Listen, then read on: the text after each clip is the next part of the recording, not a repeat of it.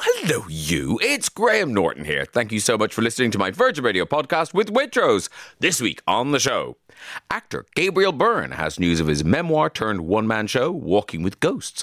Marcus Mumford, you know Mumford and Sons, has a brand new solo album coming out called Self Titled, and Altered Images are back with new music. Clare Grogan joins me to tell us about their first new material in almost 40 years. Will someone win our fancy Waitrose gift box in a game of Guess the Guest? Find out later on. And we've been putting our heads together to solve your dilemmas in Graham's Guide. Here's Maria to tell us more. Were the trains all right today?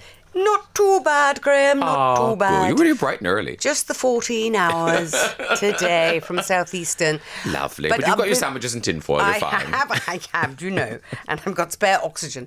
Um, I felt like I'd already done a day's work this morning because my little small poodle decided last night was a good time to go and explode on my pink carpet. Oh no. Yeah. Not your pink carpet. Yes, my pink carpet. Uh, poo poo is in the name. Poo of poodle. Yes, it's true. I don't know what it was. Pulled pork, maybe. yes, I'm not There's too sure. many a small. here. I'm not sure. a Poo and poodle and pulled pork. Pork. Yes, it's like a children's book. Yes. Uh, yeah, that can't. That, I can't imagine pulled pork agrees with a small dog's stomach. Uh, well, clearly not, but there you are. Um, I may move, Graham, and in my dotty dotage, this was my plan to Yes. move to a place with a garden. Oh, lovely. Yes, because Will you get a cat? That's what you do, isn't it? When you have nothing left in your life, you go, you do gardening. Now, all the people that do lovely gardens, I'm sorry, I did not mean that. But it's so much harder than I thought because I went and had a trial run of gardening, Oh, removing brambles, etc. Uh, uh, my arms are, you know, uh, somebody actually asked me, was I self harming? Because my arms are so bad. Those brambles and my legs, you have to really basically wear a bee suit to not Yeah. get scratched in a I garden. blame. Do Monty- you do it? No, because I blame Monty Don and Alan Titchmarsh. They make it look so easy. Well, they've got sort of, you know, teams of little helpers, but, you know, they are the gods. Monty Don, especially, are gods to garden, uh, is a god to the garden people. Well, that's what you should do. Get someone in to do the heavy brambly bit, and then you can just have one of those baskets. You know, the stupid kind of truck. bu- it's a trug. oh, it's a trug. Yeah. The one with the basket with no sides. Well, it's what you put the weeds in or whatever. Well, no, you have it on your arm, and no, you cut flowers. And ah, you, yes, you, put- you okay. just put them Yeah, out, sounds and like maybe a trug. head of lettuce at one end to balance it out. head of lettuce. I know, but there's there's pleasure in the toil. I think that's what I'm told. I did not find it, that, but maybe I'm not looking hard enough. You like you like jumping in cold seawater. I You know, say you say that's fun. Yeah, pleasure and toil, and also if you plant things, then you see them grow. You know, you see from soil to plate or whatever. If Yes. you're if you're going for the head of lettuce, I feel I feel like you see them not grow, or you see them grow a little bit and then get eaten by something. That's what I. I feel- your glass is always half empty, Graham Norton. only when it comes to gardening. In my life, my glass is normally more than half full. It, it is. It is. Um, so you're you're saying no to gardening for you personally. Oh, I say no to the gardening. Get I someone mean, to do it. I didn't get someone to do it. But also, even when I get someone to do it, they don't do much. I mean, they cut the grass. That's about Yes. it. Um, I'm not that fussed, really. But don't you get joy from looking at the things that have grown that year? I like looking at the sky. Okay. How was your week? I week? look up. I, there was drama. Drama get in Wapping. out of here. There was drama in Wapping. As if your life isn't dramatic enough. I know, and I slept through it. There was a, there was a car crash in the middle of the night. What? Say But no, I what? can, I can talk about it because no one was harmed. Well, apart from a wall and a car, they were both very, very harmed. The wall did not doing well, and the Disintegrated. yeah, and the car, ooh, Disintegrated. terrible. But the man, fine. He was out uh, in the middle of the night on his phone, kind of Asking for another drink. Yeah, no, it was it was the rain on the cobbles. I think uh, It can get very Yes, skiddy. very skiddy. And uh, but the drama dropped out. But I slept through it, so I woke up in the morning and went out to this scene of mayhem, and it's quite quiet where I live. So I'm, I'm amazed that I slept through it. Well, I think I've always felt that you sleep the sleep of kings when you go. I mean, I've sat next to you in theatres where you nod off, and you seem to be in that period of deep sleep where you've gone past the REM, you know, rapid eye movement, Yeah. and you're in deep sleep and cannot be woken. Often about half eleven here, I'll have a little doze. Will you? when you do a double, a Yeah, double of yeah. the songs. We, we do a segue. I'll have a little kip. Nice. Yeah, feed up. Oh. Virgin Radio. Do- uh, letters, letters. Letters are plenty, but I've chosen two. Well Is that a good thing? You know, of course. Because I normally do one and then I'll do another one. Yeah, yeah, yeah. let's, let's do that. Yeah, I would do that. Yeah, people seem to enjoy that. I know, I'm glad we've Yeah. settled on it. Okay. Shall Okay. I read one at the same time as you're reading one? Yes, why not? See if we can coordinate. Here we go. Dear Graham and Maria, for the last 18 months I've been taking care of my elderly mother who has Alzheimer's. Apart from the district nurse who pops in every couple of days, I've been doing everything by myself. My sister and I never really had a good relationship with Mum, as she was quite difficult and we mostly clung to our father. After he died, my sister checked out of the family completely and has not seen our mother for almost a decade and barely messages me. Mum is now moving into a hospice for end of life care, and who should pop up but my sister, asking when I'm selling the house and giving her the inheritance.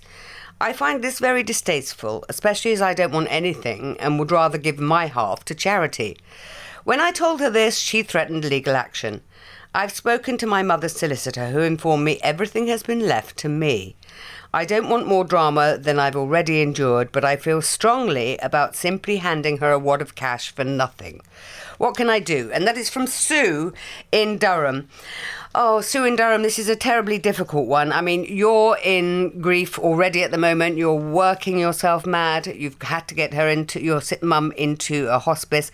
You. Sue, you say you don't want drama, and you certainly don't need drama at the moment. So I would say to you, do you want to be that person? Do you want to be that person who cuts uh, out, her out? Because whatever it is your mum inherited, she got from your dad, who you both loved, you and your sister loved, and he loved both of you. So some of that money is down to him. I mean, this is a sad time. When your mum dies, it will be terrible. And I would say, don't make it worse. She is still your sister, and she is still your mother and father's daughter. And you don't want that hanging over you that you took. I mean, you say you don't need it, you're going to give your half to charity. Well, that's good. But don't deny her because you don't want that over you. Why, why are you looking at me quizzically, Graham? Because the mother's left it all to her. It's a legal document. It's a it's a will. Yes, I know, but you you would give your sister half, wouldn't you? But I mean, but but she doesn't want like the mother doesn't want the sister to have anything. Where because does it say that? It says um, I spoke to the solicitor who informed me everything has been left to me. That would be a will, leaving everything to Sue in Durham. Okay. Sister, go sling your hook. Okay, so it's QED then. I'm trying to think that there is a way that you give the sister half I of mean, the money. Sue can give the sister some money if she wants to, uh, but you know, but and the sister Sue doesn't want it. She she's going to give hers to charity. So give, you know, I mean, look, even if you know your mum had left you all of it, you would still give your sister some money, wouldn't you? It, well, obviously, that in this moment, I'd give it all to her. But but Sue is in a very different situation. This sister checked out a decade ago, and Sue has been doing everything for this woman for I don't know for how long. Eighteen months for the last eighteen months. It's not like it's been ten years. Okay. Because the mum has not been infirm for 10 years. For the last 18 months, with the Alzheimer's, you've had, she's had a district nurse. So it's a, still a long time. I'm not undermining that. But also, Sue. there's something really grubby about showing up now. Kind of like the end is in sight. Well, Uh, we don't know that. It's been presented in that way, you know, about the inheritance and so on. I just still think whatever your sister has done, and she may have her own reasons. She had a different relationship to your mum than you did. Clearly, neither of you particularly were fond of her by the sounds of it. No. But you have stepped up to the plate, and she hasn't. Uh, do you still want, you know, I, it's do you want to hold that against her forever? Well, the sister's gone. The sister, you know, barely messages her, hasn't shown up for a decade, and now, and that's the thing that I find really kind of ugh, is now she's bothered to show up, sniffing around for some money. I just think that's really. This is not unusual behaviour, Graham. This is not it's not unusual. admirable behaviour. It's not admirable, certainly. But, you know, clearly she doesn't have, a Sue doesn't have a good relationship with her, so she got straight to the point. What about selling the house, etc., etc.? It's, uh, it's all too soon and all ugly and grubby. But in the fullness of time, you don't want to be the one who denies her. But whatever happens now, Yeah. whether she gives that sister money or not, their relationship is, I would say, Finished. broken forever. Yeah. Finished, yes. Yes. So why why not keep the money Oh no. and not have a relationship with your sister? No, because then you're but then, then you're as bad as she is if you're going to be spiteful like that. She has not stepped. the mother left it all to Sue. She did, but really, they're sisters, and half of that money, you know. I got a feeling that the Virgin Radio listeners are going to agree with you, Graham, but I am trying to give something to Sue that is going to give her peace in the long run, which is to not have this hanging over you that you took all her money away and didn't give her anything. I say take all the money and buy her a lottery ticket and say good luck. good luck. Mom wanted you to have this lottery ticket. Um, I, I, I will. It'll be interesting to see if the Virgin listeners are, are more forgiving uh, than me. they might. They might side with you. We don't know. Uh, yeah. And my favourite responders today will be getting a bottle of the Ned Pinot Grigio, courtesy of Waitrose. I've had the Ned Sauvignon Blanc, but never the Pinot Grigio. It comes from the stunning valleys of Marlborough in New Zealand, and uh, complex fruit aromas of pear, quince, and nectarine. I read with interest, are finished with citrus and floral hints. Hello. Uh, that is a Ned Pinot Grigio, courtesy of Waitrose. Who will be getting it? We're about to find out. Alex in Devon says, I think Sue should keep the money. It's not fair that the sister has turned up at the 11th hour, threatening legal action and having contributed nothing to her mother's care. She sounds like an unpleasant and greedy individual. Now, we are getting this through Sue's letter. She was never going to come out of Sue's letter that well. I think Sue should follow her mother's wishes and the legal process of the will, okay? John in Lincolnshire, I think you should give your sister something, as hard as it will be. If you're going to give it to charity, then perhaps give it to her anyway. Death brings horrible, greedy people out of the woodwork, unfortunately, and shows your sister's true colours. Focus on your mom for now, and this will follow in due course. You can hold your head high that you did the decent thing, and above all, was there for your mom when she, the sister, was not. Uh, what does Heather in Aylesbury say? Your mom's final wishes must be respected. You may feel guilty now, but in time you may feel guilty in going against your mom's final wishes. She's done it for a reason. Your sister will take what she can and disappear. I'm sure this will leave you feeling angry in the future, thinking of you in this difficult time. Thank you, Heather.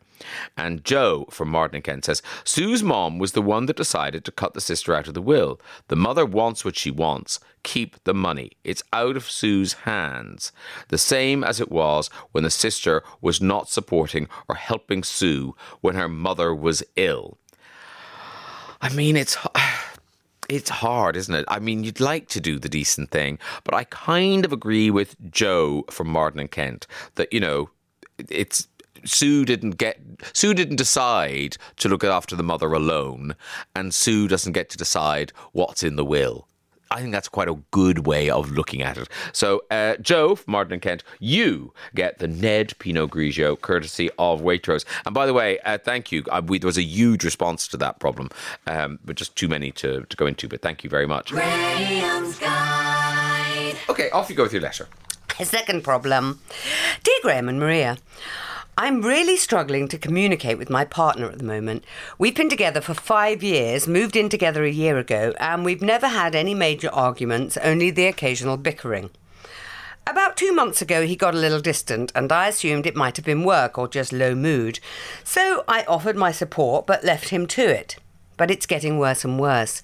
We'll barely text in the day, which is obviously fine, but when he gets home from work, he logs onto a computer game and chats to friends all evening. He doesn't get excited about cooking with me. We never talk when we're watching TV together. It's just really weird. It's like he has nothing to chat about. He's not ignoring me. He gives me a big hug when he gets home, always, and he always seems in a good mood, but he seems completely comfortable doing nothing and not talking. And I don't want to lose what we had so recently and for so long.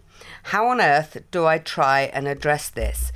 That is from Laura in Colchester. Now, Laura in Colchester, when you say always seems in a good mood, completely comfortable doing nothing and not talking, that is the life that so many men would like, I think, to log on to computer games, have someone make their tea, and chat to friends all evening. What's happening here, Laura in Colchester, is that he is not putting anything back in the pot. Nothing, nada, nada. I'm going to hazard a guess, Laura, that the intimate side of your relationship has dwindled considerably because somehow the glue that holds you together is has something to do with that, and you can talk fondly and honestly afterwards. And this is not good what you're experiencing.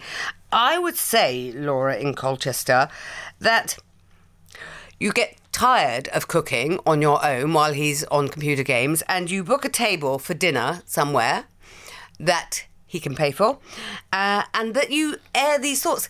You know you, this is a you're in a relationship with this man. You've been together for five years and you've been moved in together and you can't talk to him. You can't sit over a- across a table with a glass of wine and say what's going on darling? You know you're not is this how we live our lives now? You don't want to do anything. You don't want to go anywhere. You just want to i don't want this. We you used to have such fun. But you know, when you go to restaurants, there are so many couples sat there just accompanied by the clicking of their own cutlery. well that's certainly on valentine's day you see that a lot Yeah, it just looks so grim and depressing. And then sometimes I remember being in the in the cinema uh, a few years ago, and there was uh, an old couple in front of me. I mean, really old.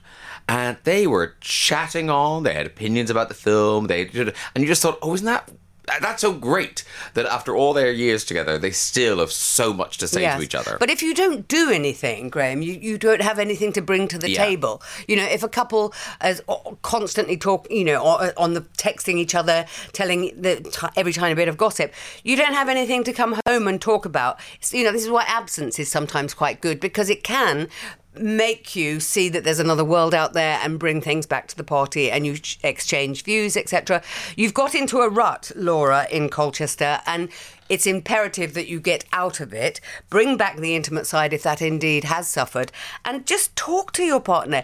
He's the man you love and you live with. And when you say, How on earth do I address this? You say, What's going on? We used to have such fun. We used to go go karting or go to the cinema or go to the theatre or, or go out for dinner. And now every night is the same computer games, chatting to friends. I make dinner, we go to bed, and we lie quietly and silently on separate sides. You know, I, I'm painting a picture of a gazillion people, I'm sure, Yes. here. I do like the go karting was your first Yeah. was your first dating Well, opportunity. I know, but when she said where we, you sit in a car by yourself and don't talk. No, and then you try and crash into your partner as you go round the bend and put them off the track. No, that just made me think of something exciting. Yes. Something that gets the adrenaline up. Vroom, There's no adrenaline in Yeah. this relationship. I would say, Laura, ask some questions.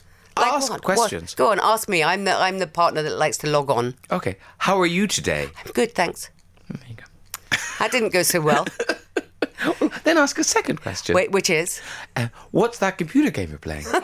Oh, Graham.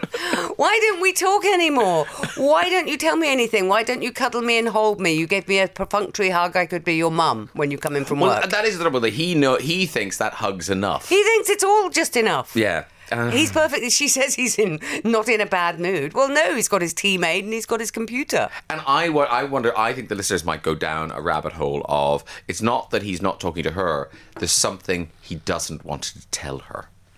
Well, you plucked that out of the proverbial hat. Well, no, because there's not enough evidence to, to really support that. Okay, then But she. I, so I she has wonder. to, to. Two months ago, she she pins this to. So she has to actually say what happened two months ago. Are you seeing someone? Are you thinking of seeing someone? It's best you tell me now, because I need to get everything out of the house. Yes, because I, I was thinking of investing in a new duvet cover, and I'll go single.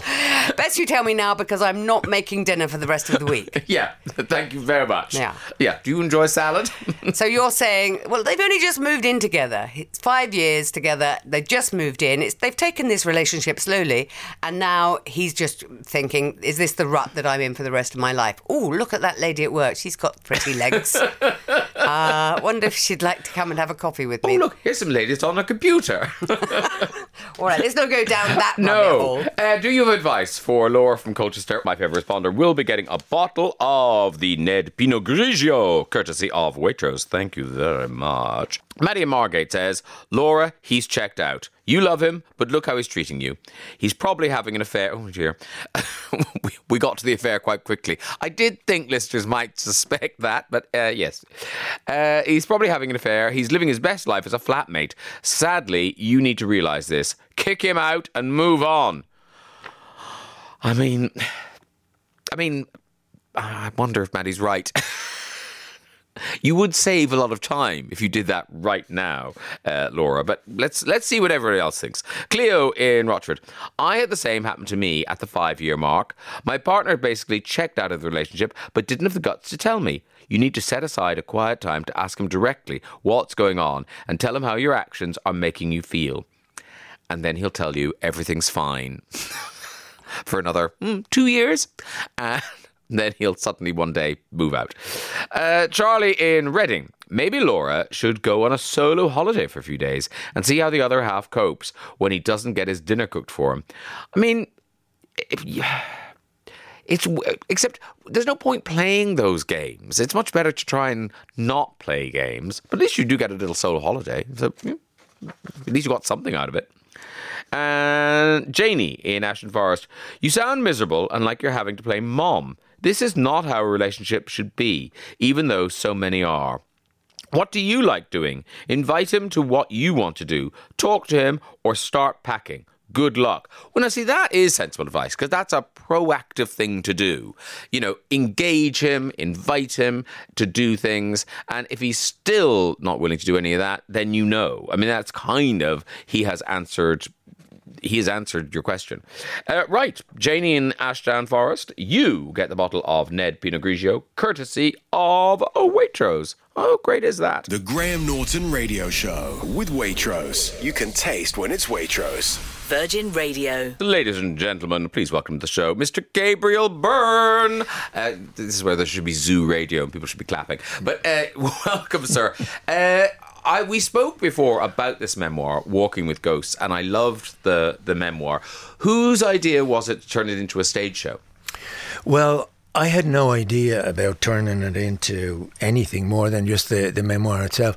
And then um, my producer Anne Clarke just rang up out of the blue and said, um, I think this would make a good uh, piece of theatre. And I started to think about it, and then I thought, maybe we could do this.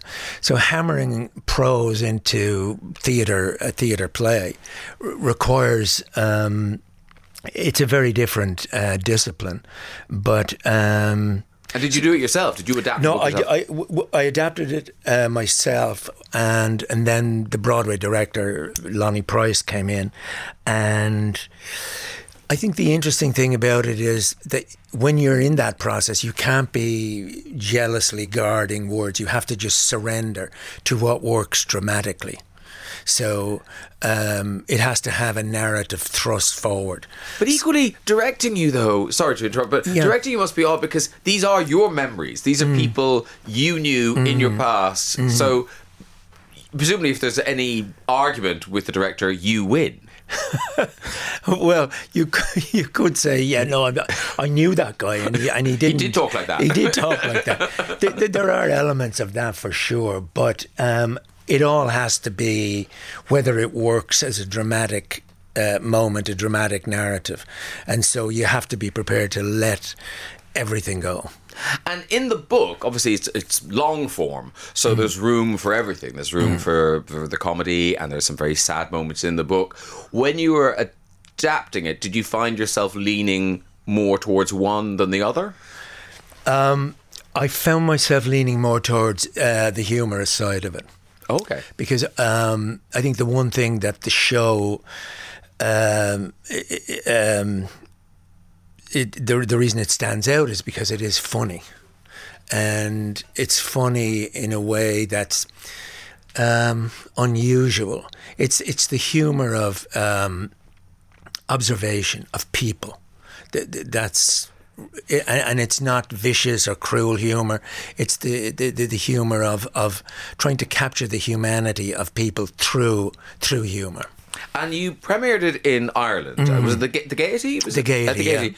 And like, I, I was thinking about this. I was thinking like an, an Irish audience will enjoy it. Maybe not more, but they'll enjoy it in a different way because they'll know the places you're talking about, and they'll know the, the they can see the man, or they can know you know they know tho- those people. What was it like taking it to to Edinburgh? Was the audience reaction very different?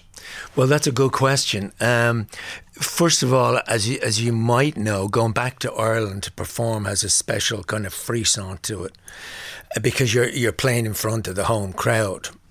uh, footballers and singers will tell you that that the most nerve-wracking thing is to go back to Dublin and risk the opprobrium of the of the Irish audience. But it was very emotional. It really was. I hadn't been, I hadn't performed in Dublin for uh, years and years and years, and it felt in a strange kind of a way like a like a coming home, you know.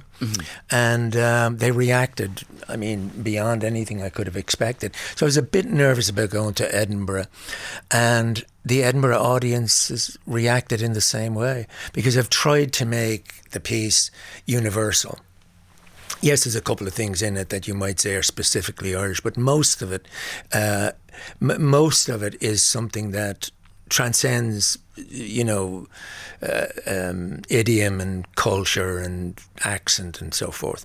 And because the, book does go up to kind of the beginnings of your career. Yeah. So were people in the book at the show in Dublin? There were, there were, and that was a bizarre moment when people who I'd written about when they were children turned up as these creatures at the door.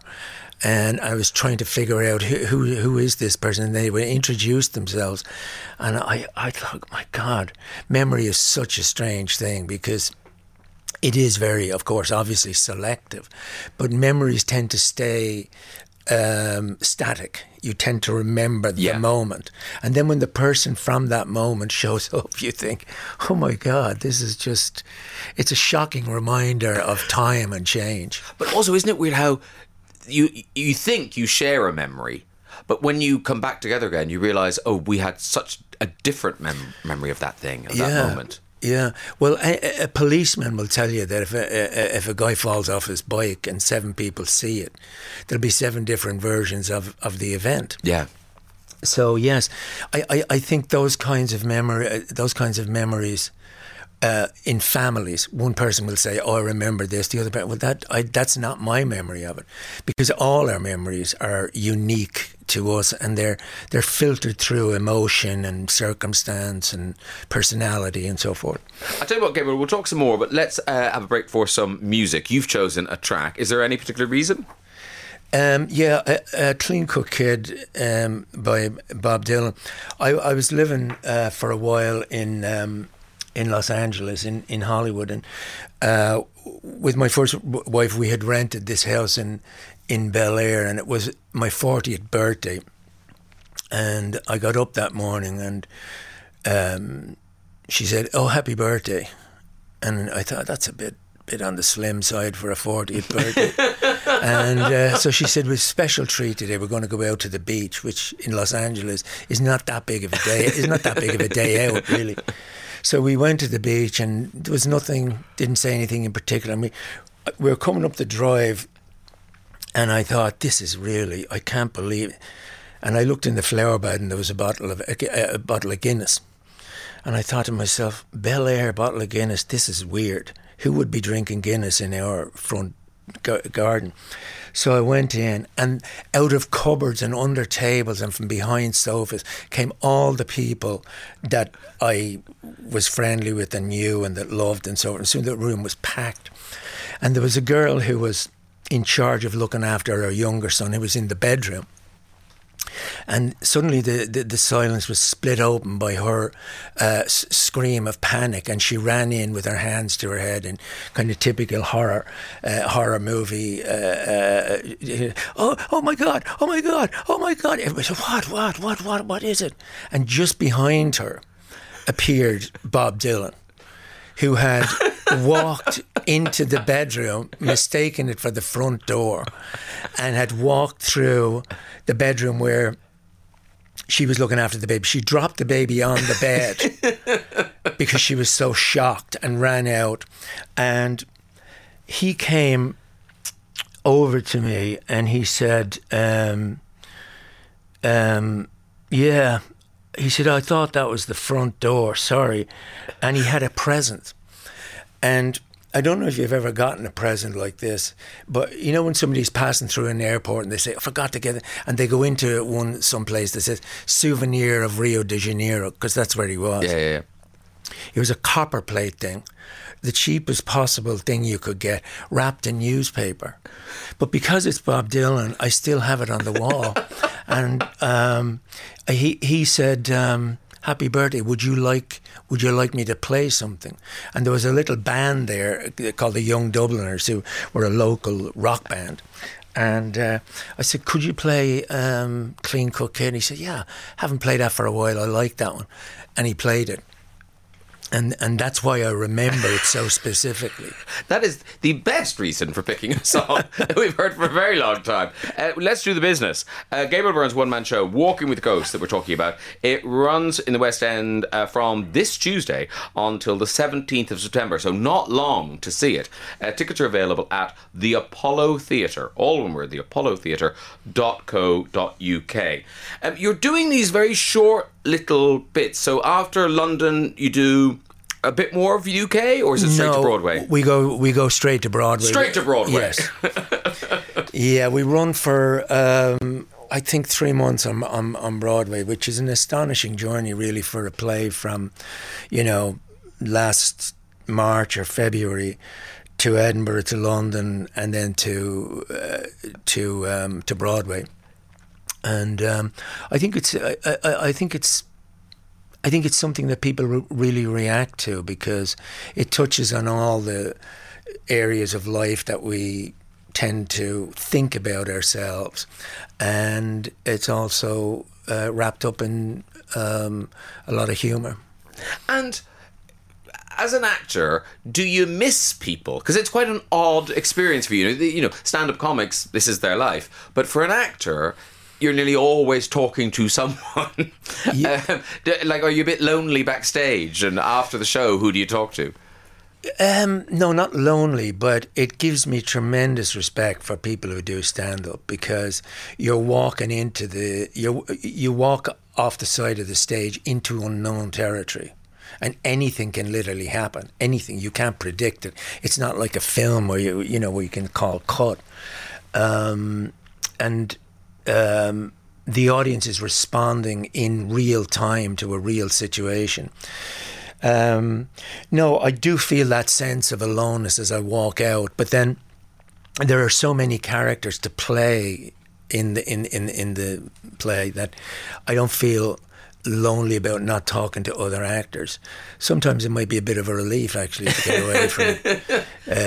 I always think it's afterwards, though, where you can't laugh about kind of like, oh, did you see that man with the terrible wig? Or, you know, Yeah. oh, I said blue instead of green. You know, there's none of, there's no post match uh, thing. Yeah, well, th- there's post match with the producers and with the people Okay. backstage, and you know, um, when we were in uh, in Wexford, for example, I took the wrong turn coming off the stage and walked straight into an iron bar, and opened a cut on my forehead. It, it- it gave me a, a line anyway. Uh, actor walks into a bar, and uh, and so. Um, they had to announce at half time he will be wearing a bandage in the second half on his forehead. He's totally fine and everything. And uh, so when I came out, then I, I was bandaged on the forehead. And I, it's a cheap way to get a round of applause, I have to say. But I did get a round of applause for the bandage.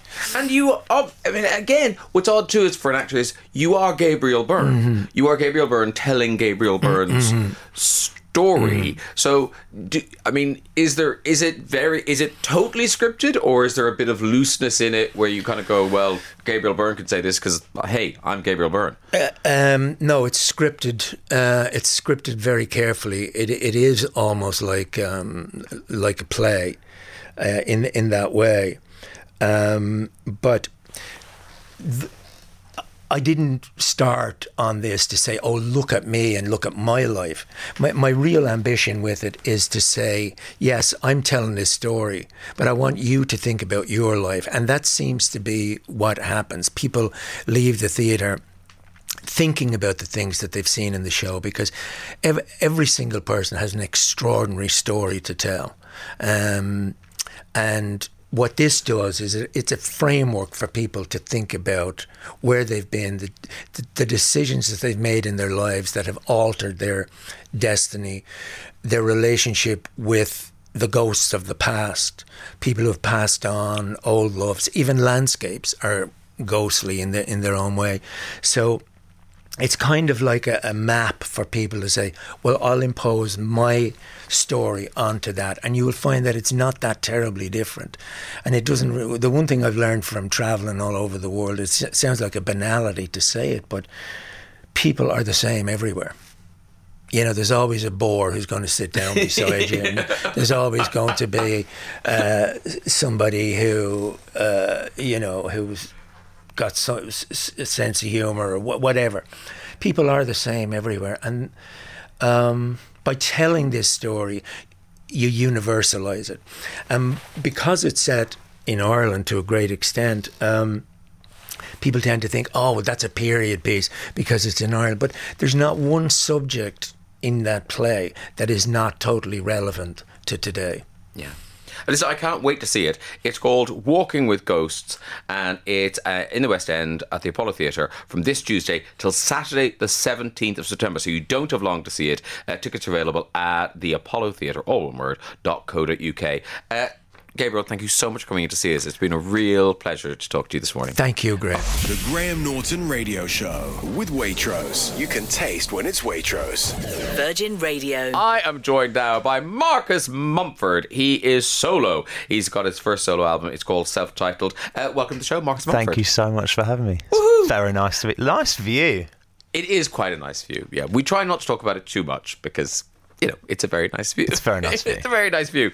Uh, so, how are you doing? Are you enjoying this new uh, this new world of Marcus without the Sons? Yeah, no, it's great. I was on my way in here, and you'd know this better than I do, but sometimes it's hard to tell. Um, when you meet people outside a building like this, whether they're a fan of your music or a professional autograph hunter, and I met this guy who had me sign something. Who's re- there's two guys there who had me sign something. It was really sweet. Like really looking forward to the album. Thanks so much. And then I turned to the next guy ready to sign, and he just sort of shrugged and looked at me. And, and it was a really great British moment, a humbling, lovely moment. So embarrassing. We're like, oh, here you go, mate. He's like, no, you're all right. um, Don't no. spoil this paper. Yeah, exactly. Yeah, leave me alone. Um, and I mean, because I, don't know your history. Were you- I mean, obviously you were Marcus Mumford before the band, but were you a always been, were, yeah. were you a musician? Were you did you do solo work before the band, or was No, no, I didn't. I was a drummer all the way through school, and then I started off playing drums for Laura Marling, and we toured together for a couple of years, and then the band started while I was doing that, so I was moonlighting. Playing in the band and ha- came from the context of just playing drums and not being a frontman and singing songs. And so I've only ever done that and I did it for 15 years straight. And I'm going back to it as soon as I'm done with this. But it felt time to do this. And we say solo, but uh, did you form another band to do this? Yeah, it's, Yeah. and it's the most collaborative collaborative thing I've ever worked on. So you call it solo because I come from a band context, but really we formed a different band for each song on the record, which was really fun and amongst a community of musicians in Los Angeles, which is actually where I was born. So it's weirdly feels a bit like home as well, and that was kind of.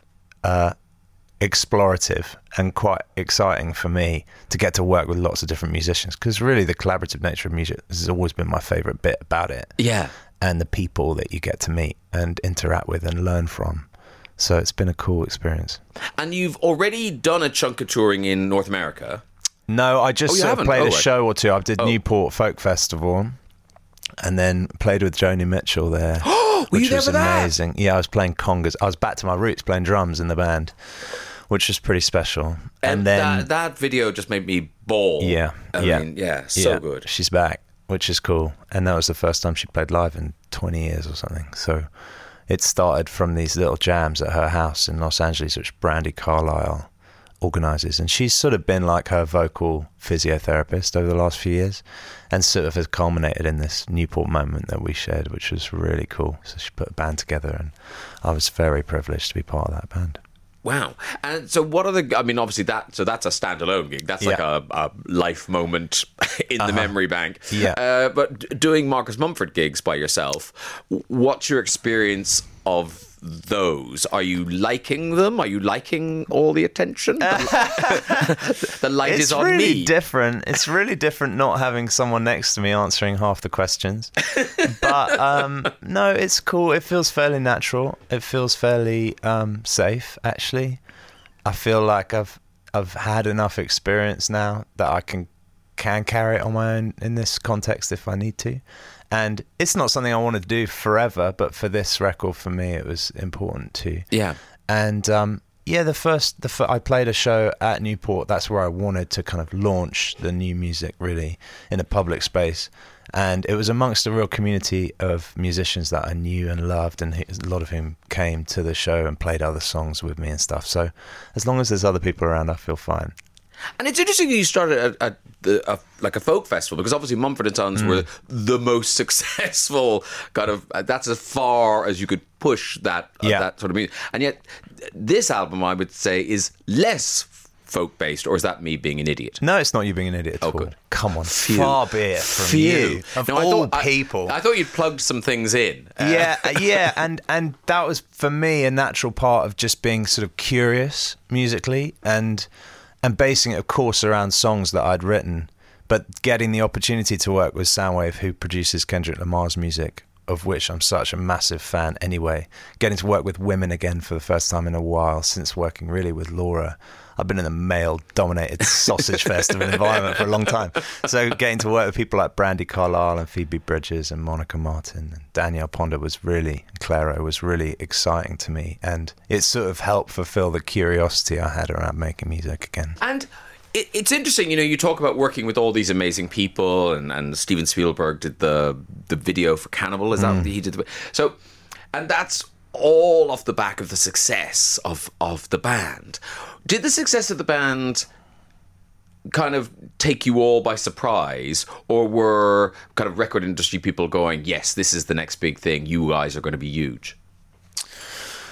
Yeah, it was a surprise. It wasn't a shock because we were on tour every night for the first five years of the band. And before there was any kind of production involved, that meant you had to space the gigs out more so that people could have time to set up. Um, and so we'd see it night on night. The audience grew a bit and grew a bit, and it, it was sort of fast but also gradual.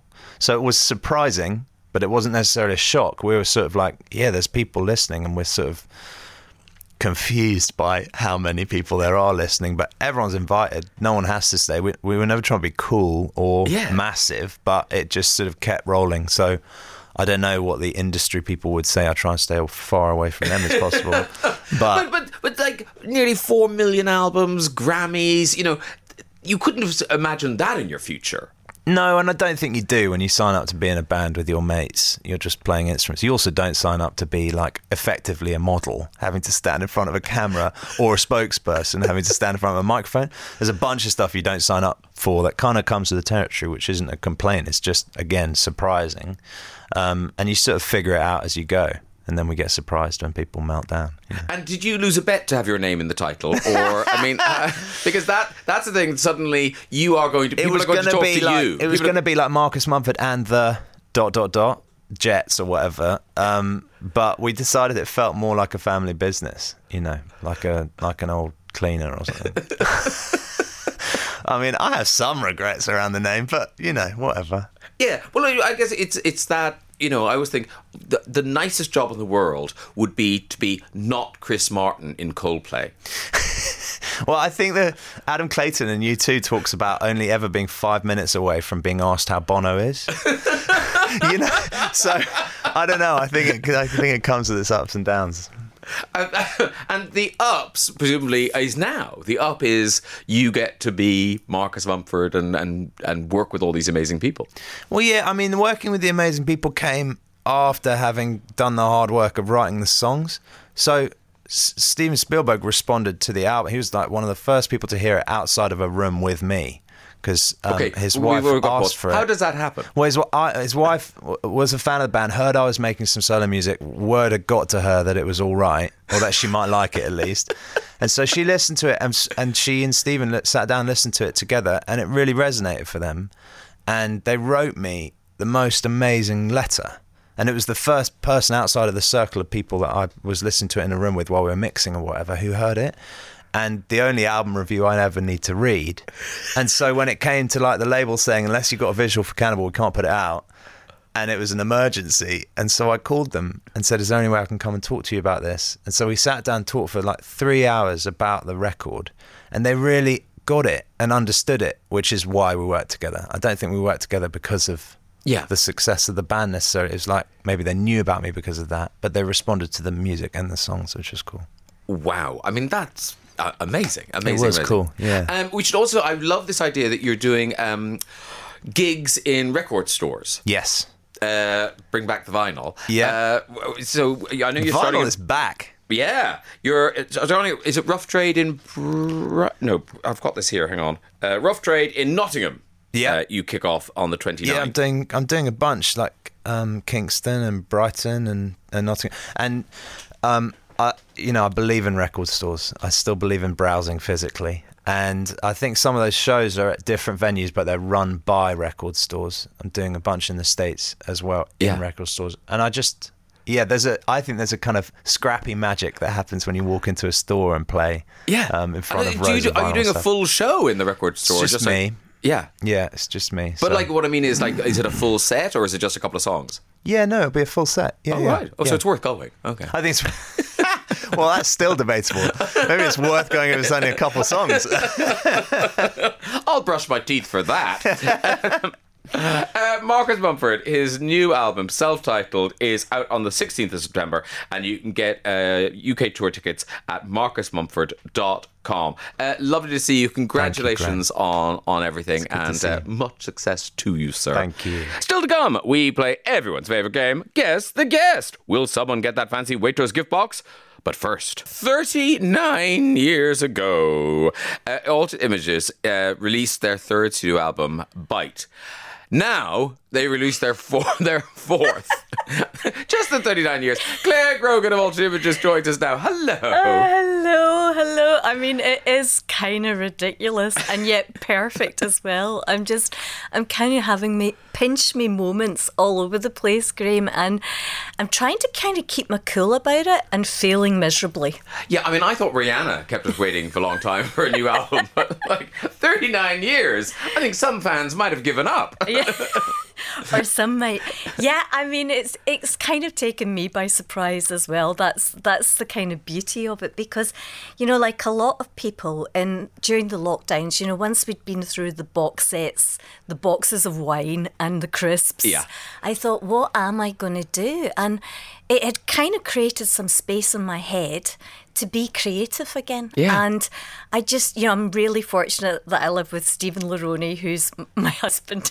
He's not, not that's not the fortunate bit, but the fortunate bit is, well, it is sometimes. There are some perks, but he's an amazing record producer. And I just said, let's let's do something. Let's let's, and we did, and it it started pretty much at our kitchen table and Yeah. went from there. I didn't decide to make a new album or anything. I just thought, let's write some songs. And because because Altered Images kind of it did go away for a bit, but then it it the, in the kind of 80s revival, you know, all those tours and things. How long was it after the 80s that we started being nostalgic for the 80s? I know. Um, but for 18 years, I didn't sing an Altered Images song. And then I think it was 2002, I got asked to do a really big arena tour with the Human League and Kim Wilde. And I kind of thought, "That- I think that might be a bit ridiculous. And um, and then my family were like, "Oh, Clare, you've got to do this." I think they just really wanted to hang out backstage with Phil and Kim more than anything. So I did embrace it, and I, I suppose I thought it was going to be a one-off. And of course, it hasn't been. It's just gone on and on and on. And, you know, the revival has lasted longer than the decade. And I don't know what that is, but I'm having the time of my life. Yeah, and well, uh, Virgin are embracing it. They've now got a, a 80s plus sister station here, just you know, featuring uh, music from that decade. It's it's amazing. It's extraordinary. Yeah, because living through it, I don't think any of us thought these songs were going to be around for this long. We really didn't. I mean, and for me, it was all like, you know, that Andy Warhol 15 minutes of fame Yeah, yeah, thing. But, you know, quite often people say to me, What do you think it is? And I've come to the conclusion people just love the songs. Yeah. It's really that simple. And what's great is you, you're going on your headline tour. This is the, your first headline tour for a long time. a long, long time. Yeah. Um, and it kicks off uh, this Friday in Well, Paisley. actually, sorry, I just remembered I did it in March as well. Oh right, it's been months since I did a headline tour. Months. Yeah. People listening to this going, I'm sure I went to see an Altered Images tour not that long ago. I know. I, I Uh, okay, so you're back at it. You know, Yeah. But presumably that time in March, were you doing any of the new songs then? Yeah, Oh, you were? Okay. I'd sneak them into the set. Um, and actually, what I'm finding and what's really encouraging is that people are really responding to them. I mean, I know I'm bound to say that, but they really are. And, and we worked quite hard at, you know, when I was writing the album, I wrote it with Stephen and um, Bernard Butler Oh, yeah. and Robert Hodgens, or Bobby Bluebell, as some people know him. I kept on saying to them, I want to recreate that boldness that I had as a 17 year old. And there's something about the arrogance of youth that I quite like. That we all lose along the way, you know, because life absolutely kicks the absolute bejesus out of you, you know. And I thought, let's let's do this kind of big, loud, bold statement about thinking that you can keep recreating your moments in life. Yeah. and and also I kept on thinking that um, a big night out is a bit like a metaphor for life itself. You know the kind of the getting ready the getting there the falling in love the falling out the endless drama that goes on in a big night out. And you never quite know where you're going to land and that's where the whole mascara streaks thing came. I just thought it's a bit like life, you know, or certainly if you've ever had a big night out in Glasgow, that's going to prepare you for life. I think you know what I'm talking about, oh, I do. Graham. I do. But here's the thing: what's because your daughter is she 17 now? Yeah. I mean, do you look at her and go like, "Wait, I was your age when Mm. it all happened for me"? I mean, you must think because you wouldn't want that to happen to your own daughter now, surely at this point in her life. I mean, if I'm being really honest, it made me realise how vulnerable I was when I started back then. And you know, there was so there's a kind of poignancy in the record as well, you know, and also for Ellie and all her friends during lockdown, all that freedom taken away from them when they should have been out there having the time of their life or at least snogging people, you know. I Yeah. mean, I just found it really interesting how she coped with that. And, you know, teenagers are so. I don't want to sound corny, but there's something really interesting about how precious and determined they are in the same way, you know, and I, I like that. I really engaged with that. Does that sound a bit crazy? No, no. It's. I think it's. I think it's. It, it's been a really interesting for everybody, but I think particularly for young people because Yeah. you know, you know, we we we you know we could cool our heels. It didn't. It didn't matter for us. And also, like you say, it opened up that re, that creative streak in your life. It gave you that the space. Yeah. Uh, Daryl has been in touch. Daryl wants to know. We wants me to ask you what effect you feel uh, Gregory's Girl had on your career because did that happen at almost at the same time as the music? Yeah, and the summer I left school, Graham, I made Gregory's Girl and I got signed to a major record label. And it's had a. both- Everyone must have hated you. Yes. I The think rest, think there effigies, was- effigies of you being burnt in the playground. there was a little of that, I'd have to say.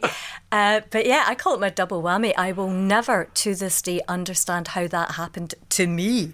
Um, but it's been a, honestly, it's been a gift in life. And, you know, there, uh, you know, people sometimes say, do you ever get fed up with it? And it's like, no. I don't, because most performers do not get the opportunity to have things that people really love. You know, I mean, I've said this before, Graham. You know, wh- when you're in this business and you do lots of different things, there's always going to be somebody that says, you know, that I didn't really like, I didn't get that. But see, Gregory's girl, not a bit of it. No one has ever said to me, see that Gregory's girl? It was rubbish. You know, I could be tempting fate here. I don't know. Oh, some texts are coming in. Uh, What have I started? I remember once on the radio saying, "Who doesn't like Adele?" Oh, I quickly found out who didn't like Adele. Turns out quite a lot of people. and we, we should say that you're not just back in music, but you're also back in the movies. I am. Uh, yes, uh, this documentary, My Old School, Lulu's in talking about it, uh, and this is the documentary about the guy who goes back to school in Glasgow, in Bearsden Academy, and it turns out he's a 32 year old man. But you had you left Glasgow by then? I had, but I was really aware of that story. I mean, I think we all were. It's an incredible story, and I think that well, Alan Cummings has done a great job of of recreating this person, Brandon Lee, at this point in his life. Yeah. But it's a glorious film, and um, I think that it's so cleverly done. I really, really do. There's just so many aspects to it. But you know what I love about it to a certain extent is the real people in it, the people that were at school with them at that time. The cast, the, the Yeah. classmates are genius. They I really mean, are. Like I, I, I mean, I'd like to. th- I mean, I just imagine if we put my class together, I don't think we'd be as funny and that charming as that. entertaining. Yeah. They were great. And that is the beauty of the film, them, you know, being, yeah, it's a great film. I really, really, I'm so happy to be part of it. Yeah, because you provide the voice in the animated Yes, parts because the, the do. back, the flash, but the recreations are done in, in animation. Yes, that's Yeah. right. It's it's a glorious film. It's really I'm so delighted that it's it's doing so well for Jono, who directed it, because he's he's done he's done a great job of telling a really intriguing story and keeping you on the edge of your seat. Yeah. Because I know the story, Graham, and I've seen the film a couple of times, and I still go, oh gosh, that's what happened, and that Yeah. you know. And great. also, I think what I like about it is that it's not a, it's not dark and kind of moody and sinister. It's a very like because you know all those classmates who went through it find it funny and they're talking about it, and it's yeah. what I love about it as well, Graham, is there's very little judgment in it. It tells the story in a really, really powerful way without judging him on- uh, on it, and it's, you know, it would be quite easy to judge him a little bit at times in it, and I think that that resisting that was definitely the right move because you end up feeling some real empathy for him, you know, or I certainly yeah, did as I well. Agree. And that's in cinemas. And we should say, by the way, is it tomorrow? I think tomorrow is cinema day where it's three quid. Uh, or I think if you go to the cinemas tomorrow, it's three quid. Is it great? Yeah. Uh, so get to your cinemas because cinemas, as you know, there's a big chain of them about to go bust, and we're going to lose cinemas. Oh, I know, and that would be so awful. I mean, Yeah. that's where I sneak off on my own too. I, I like going to the cinema on my own. well, at the moment, you probably would be on your own. So Ellie always says to me, I know when you're fed up with dad and I, you go to the cinema. I can make it clearer if you like. Uh, but so yeah, three quid, three quid tomorrow. So uh, go support your cinemas.